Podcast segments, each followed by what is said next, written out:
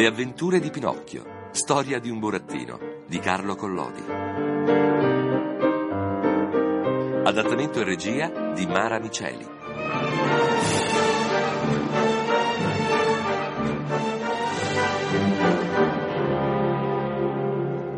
Pinocchio si addormenta coi piedi sul caldano e la mattina dopo si sveglia coi piedi tutti bruciati. Per l'appunto era una notataccia d'inferno. Tonava forte forte, lampeggiava come se il cielo pigliasse fuoco e un ventaccio freddo e strapazzone, fischiando rabbiosamente e sollevando un immenso nuvolo di polvere, faceva stridere e cigolare tutti gli alberi della campagna. Pinocchio aveva una gran paura dei tuoni e dei lampi, se non che la fame era più forte della paura, motivo per cui accostò l'uscio di casa e prese la carriera. In un centinaio di salti arrivò fino al paese, con la lingua fuori e col fiato grosso, come un cane da caccia. Ma trovò tutto buio e tutto deserto. Le botteghe erano chiuse, le porte di casa chiuse, le finestre chiuse e nella strada nemmeno un cane. Pareva il paese dei morti.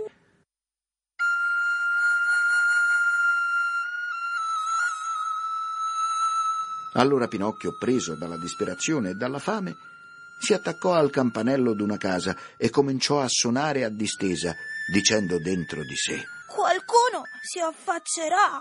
Difatti si affacciò un vecchino col berretto da notte in capo, il quale gridò tutto stizzito. Che cosa volete a quest'ora? Che mi fareste il piacere di darmi un po' di pane? Aspettami costì che torno subito. rispose il vecchino credendo di avere a che fare con qualcuno di quei ragazzacci rompicolli che si divertono di notte a suonare i campanelli delle case per molestare la gente per bene che se la dorme tranquillamente. Dopo mezzo minuto la finestra si riaprì e la voce del solito vecchino gridò a Pinocchio. Fatti sotto e para il cappello! Pinocchio si levò subito il suo cappelluccio, ma mentre faceva l'atto di pararlo, sentì pioversi addosso un'enorme catinella d'acqua che lo annaffiò tutto dalla testa ai piedi, come se fosse un vaso di giranio appassito. Tornò a casa bagnato come un pulcino e rifinito dalla stanchezza e dalla fame, e perché non aveva più forza da reggersi dritto, si pose a sedere, appoggiando i piedi fradici e impillaccherati sopra un caldano pieno di brace accesa. E lì si addormentò. E nel dormire, i piedi, che erano di legno, gli presero fuoco e adagio adagio gli si carbonizzarono e diventarono cenere. E Pinocchio seguitava a dormire e a rossare, come se i suoi piedi fossero quelli di un altro. Finalmente, sul far del giorno si svegliò perché qualcuno aveva bussato alla porta. Chi è? Domandò sbadigliando e stropicciandosi gli occhi. Aprimi! Quella voce era la voce di Geppetto. Geppetto torna a casa e dà al burattino la colazione che il pover'uomo aveva portata con sé. Il povero Pinocchio, che aveva sempre gli occhi fra il sonno, non s'era ancora avvisto dei piedi che gli si erano tutti bruciati. Per cui, appena sentì la voce di suo padre, schizzò giù dallo sgabello per correre a tirare il paletto. Ma invece, dopo due o tre traballoni, cadde di picchio tutto lungo disteso sul pavimento e nel battere in terra fece lo stesso rumore che avrebbe fatto un sacco di mestoli cascato da un quinto piano. Aprimi, ti dico! Intanto gridava Geppetto dalla strada. Babbo mio, non posso! Rispondeva il burattino piangendo e ruzzolandosi per terra. Perché non puoi? Perché mi hanno mangiato i piedi! E chi te li ha mangiati? Il gatto! Disse Pinocchio, vedendo il gatto che con le zampine davanti si divertiva a far ballare alcuni trucioli di legno. Aprimi, ti dico! Se no, quando vengo in casa il gatto te lo do io! Non posso star ritto! Credetelo! Oh, povero me! Povero me! Che mi toccherà camminare coi ginocchi per tutta la vita! Geppetto, credendo che tutti questi piagnistei fossero un'altra monelleria del burattino, pensò bene di farla finita e arrampicatosi su per il muro entrò in casa dalla finestra. Da principio voleva dire e voleva fare, ma poi quando vide il suo Pinocchio sdraiato in terra e rimasto senza piedi davvero, allora sentì intenerirsi e presolo subito in collo, si dette a baciarlo e a fargli mille carezze e mille moini, e coi lucciconi che gli cascavano giù per le gote, gli disse singhiozzando: Pinocchiuccio mio, com'è che ti sei bruciato i piedi? Non lo so, babbo, ma credetelo che è stata una nottata d'inferno e me ne ricorderò finché campo. Tonava, balenava e io avevo una gran fame e allora il grillo parlante mi disse ti sta bene, sei stato cattivo e te lo meriti. E io gli dissi bada grillo e lui mi disse tu sei un burattino e hai la testa di legno.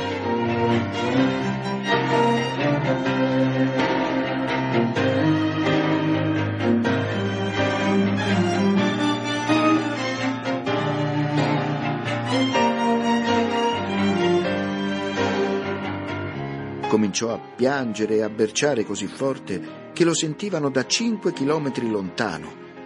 Geppetto, che di tutto quel discorso arruffato aveva capito una sola cosa, cioè che il burattino sentiva morirsi dalla gran fame, tirò fuori di tasca tre pere e porgendogliele disse: Queste tre pere erano la mia colazione, ma io te le do volentieri.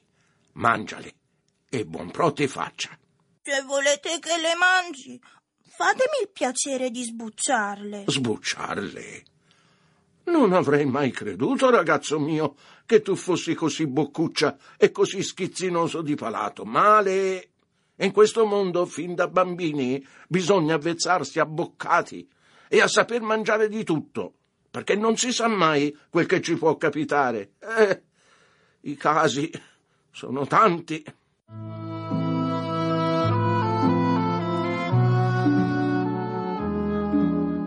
Direte bene, ma io non mangerò mai una frutta che non sia sbucciata. Le bucce non le posso soffrire. E quel buon uomo di Geppetto, cavato fuori un coltellino e armatosi di santa pazienza, sbucciò le tre pere e pose tutte le bucce sopra un angolo della tavola. Quando Pinocchio in due bocconi ebbe mangiata la prima pera, fece l'atto di buttar via il torsolo, ma Geppetto gli trattenne il braccio dicendogli non lo buttar via. Tutto in questo mondo può far comodo. Ma io il torsolo non lo mangio davvero. Eh, chi lo sa? Fatto sta che i tre torsoli, invece di essere gettati fuori dalla finestra, vennero posati sull'angolo della tavola in compagnia delle bucce. Mangiate, o per dir meglio, divorate le tre pere, Pinocchio fece un lunghissimo sbadiglio e disse piagnucolando: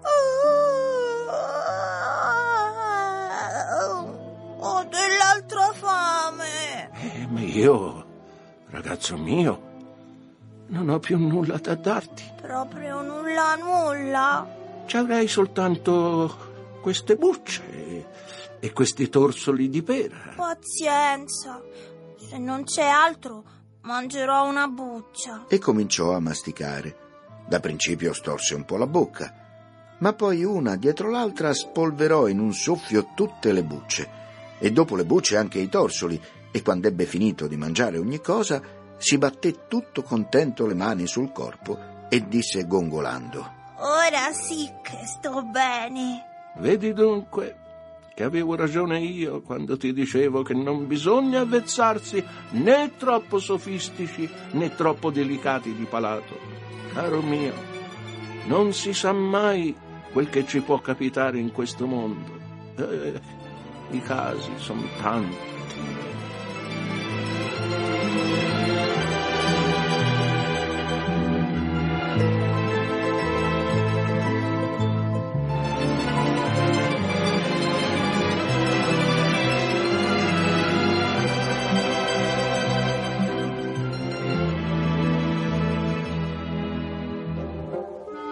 Geppetto rifà i piedi a Pinocchio e vende la propria casacca per comprargli l'abbecedario.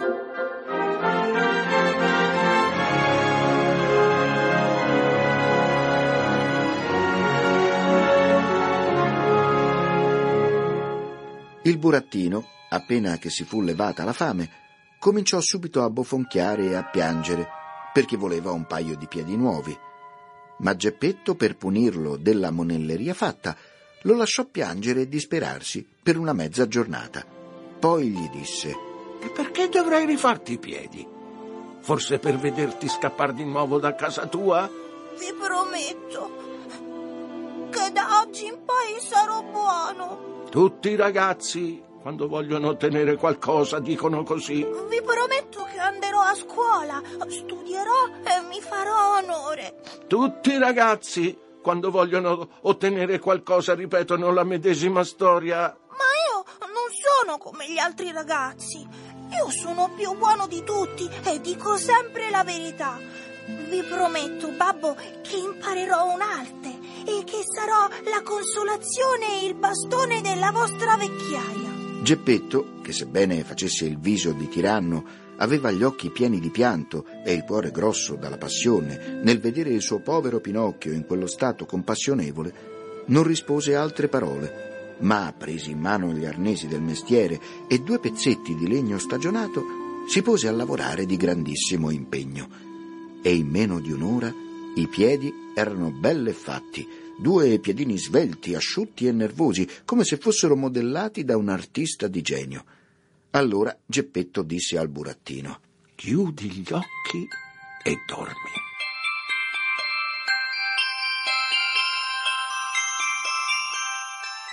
E Pinocchio chiuse gli occhi e fece finta di dormire. E nel tempo che si fingeva addormentato, Geppetto, con un po' di colla sciolta in un guscio d'uovo, gli appiccicò i due piedi al loro posto e glieli appiccicò così bene che non si vedeva nemmeno il segno dell'attaccatura. Appena il burattino si accorse di avere i piedi, saltò giù dalla tavola dove stava disteso e principiò a fare mille sgambetti e mille capriole, come se fosse ammattito dalla gran contentezza. Per ricompensarvi di quanto avete fatto per me, voglio subito andare a scuola. Bravo ragazzo. Ma per andare a scuola ho bisogno di un po' di vestito.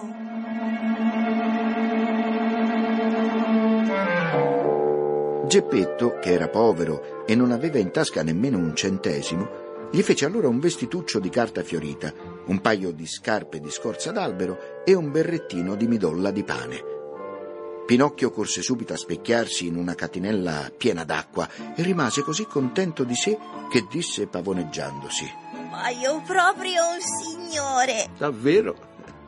Perché, tiendo a mente, non è il vestito bello che fa il signore, ma è piuttosto il vestito pulito.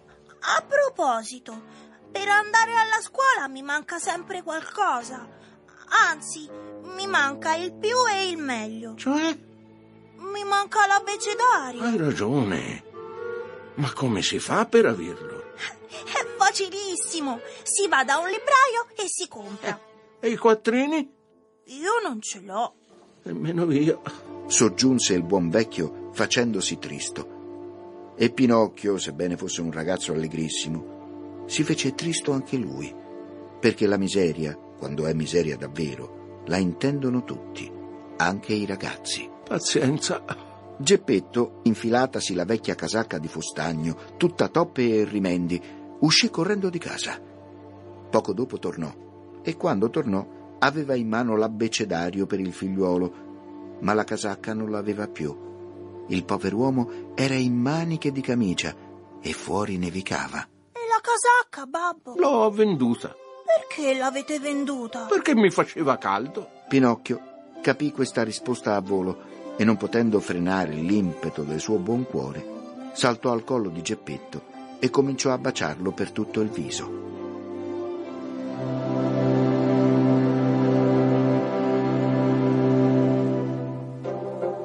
Pinocchio vende l'abbecedario per andare a vedere il teatrino dei burattini. Smesso che fu di nevicare, Pinocchio, col suo bravo abbecedario nuovo sotto il braccio, prese la strada che menava alla scuola e strada facendo fantasticava nel suo cervellino mille ragionamenti e mille castelli in aria, uno più bello dell'altro. Oggi alla scuola voglio subito imparare a leggere. Domani poi imparerò a scrivere e domani l'altro imparerò a fare i numeri. Poi, con la mia abilità, guadagnerò molti quattrini e con i primi quattrini che mi verranno in tasca voglio subito fare al mio babbo una bella casacca.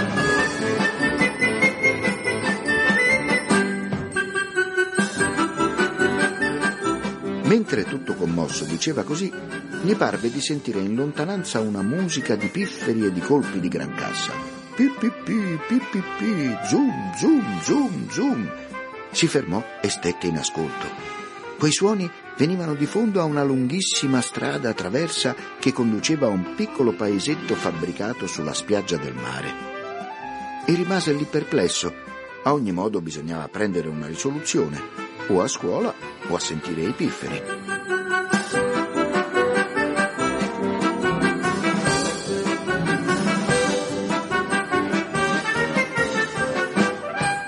Oggi anderò a sentire i pifferi e domani a scuola.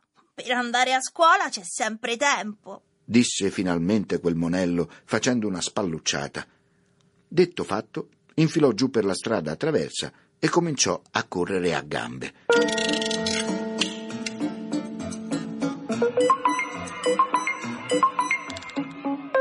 Quando ecco che si trovò in mezzo a una piazza tutta piena di gente, la quale si affollava intorno a un gran baraccone di legno e di tela dipinta in mille colori. Che cos'è quel baraccone? Domandò Pinocchio voltandosi a un ragazzetto che era lì del paese. Leggi il cartello che c'è scritto e lo saprai.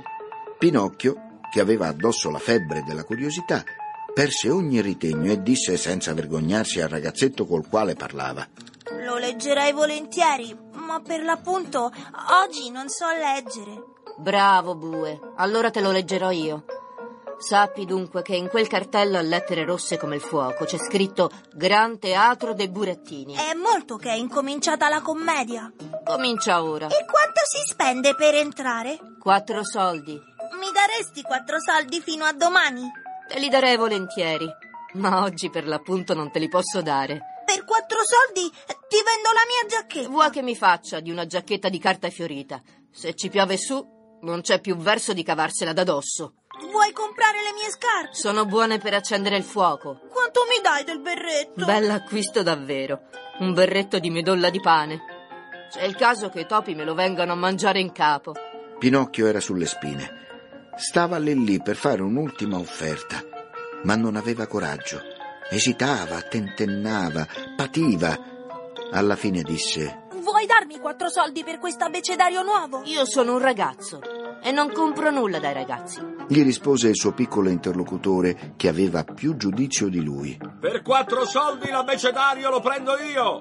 Gridò un rivenditore di panni usati che s'era trovato presente alla conversazione.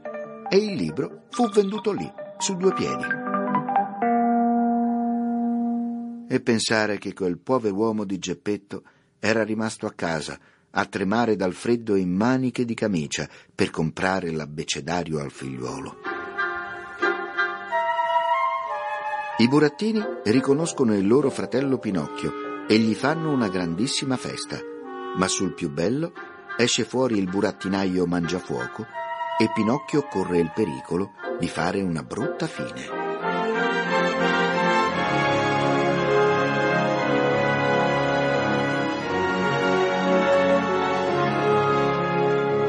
Quando Pinocchio entrò nel teatrino delle marionette, accadde un fatto che destò una mezza rivoluzione. Bisogna sapere che il sipario era tirato su e la commedia era già incominciata.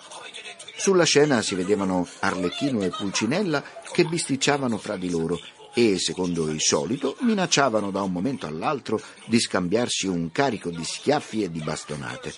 La platea, tutta attenta, si mandava a male dalle grandi risate nel sentire il battibecco di quei due burattini che gestivano e si trattavano d'ogni vitupero con tanta verità come se fossero proprio due animali ragionevoli e due persone di questo mondo.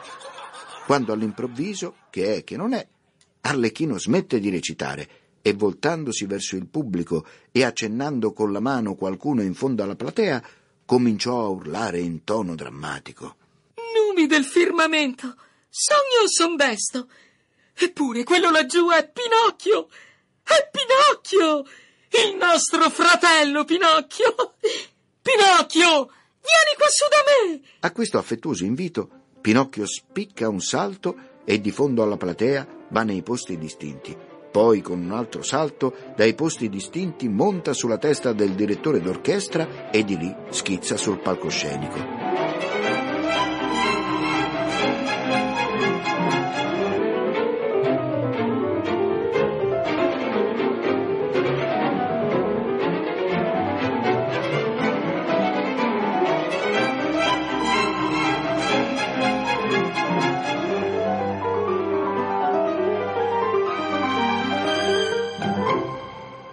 Impossibile figurarsi gli abbracciamenti, gli strizzoni di collo, i pizzicotti dell'amicizia e le zuccate della vera e sincera fratellanza che Pinocchio ricevé in mezzo a tanto arruffio dagli attori e dalle attrici di quella compagnia drammatico-vegetale.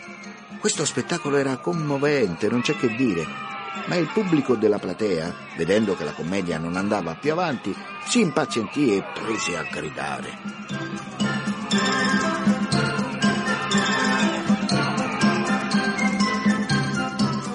Tutto fiato buttato via, perché i burattini, invece di continuare la recita, raddoppiarono il chiasso e le grida e postosi Pinocchio sulle spalle, se lo portarono in trionfo davanti ai lumi della ribalta. Allora uscì fuori il burattinaio, un omone così brutto che metteva paura soltanto a guardarlo. Aveva una barbaccia nera come uno scarabocchio d'inchiostro e tanto lunga che gli scendeva dal mento fino a terra Basta dire che quando camminava se la pestava coi piedi. La sua bocca era larga come un forno. I suoi occhi parevano due lanterne di vetro rosso col lume acceso di dietro. E con le mani schioccava una grossa frusta fatta di serpenti e di code di volpe attorcigliate insieme. All'apparizione inaspettata del burattinaio ammutolirono tutti. Nessuno fiatò più. Si sarebbe sentito volare una mosca. Quei poveri burattini, maschi e femmine, tremavano come tante foglie. Perché sei venuto a mettere lo scompiglio nel mio teatro? domandò il burattinaio a Pinocchio con un vocione d'orco gravemente infreddato di testa. La creda, illustrissimo, che la colpa non è stata mia. Basta così. Stasera faremo i nostri conti. Difatti, finita la recita della commedia, il burattinaio andò in cucina, dove egli s'era preparato per cena un bel montone che girava lentamente infilato sullo spiede. E perché gli mancavano le legna per finirlo di cuocere e di rosolare, chiamò Arlecchino e Pulcinella e disse loro: Portatemi di qua quel burattino che troverete attaccato al chiodo. Mi pare un burattino fatto di un legname molto asciutto. E sono sicuro che a buttarlo sul fuoco mi darà una bellissima fiammata all'arrosto.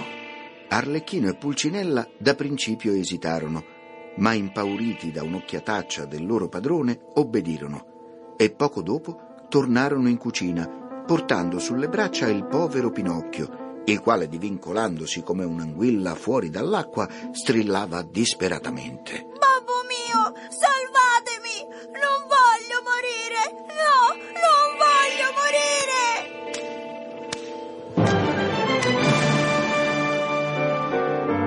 Le avventure di Pinocchio. Storia di un burattino di Carlo Collodi. Adattamento e regia di Mara Miceli.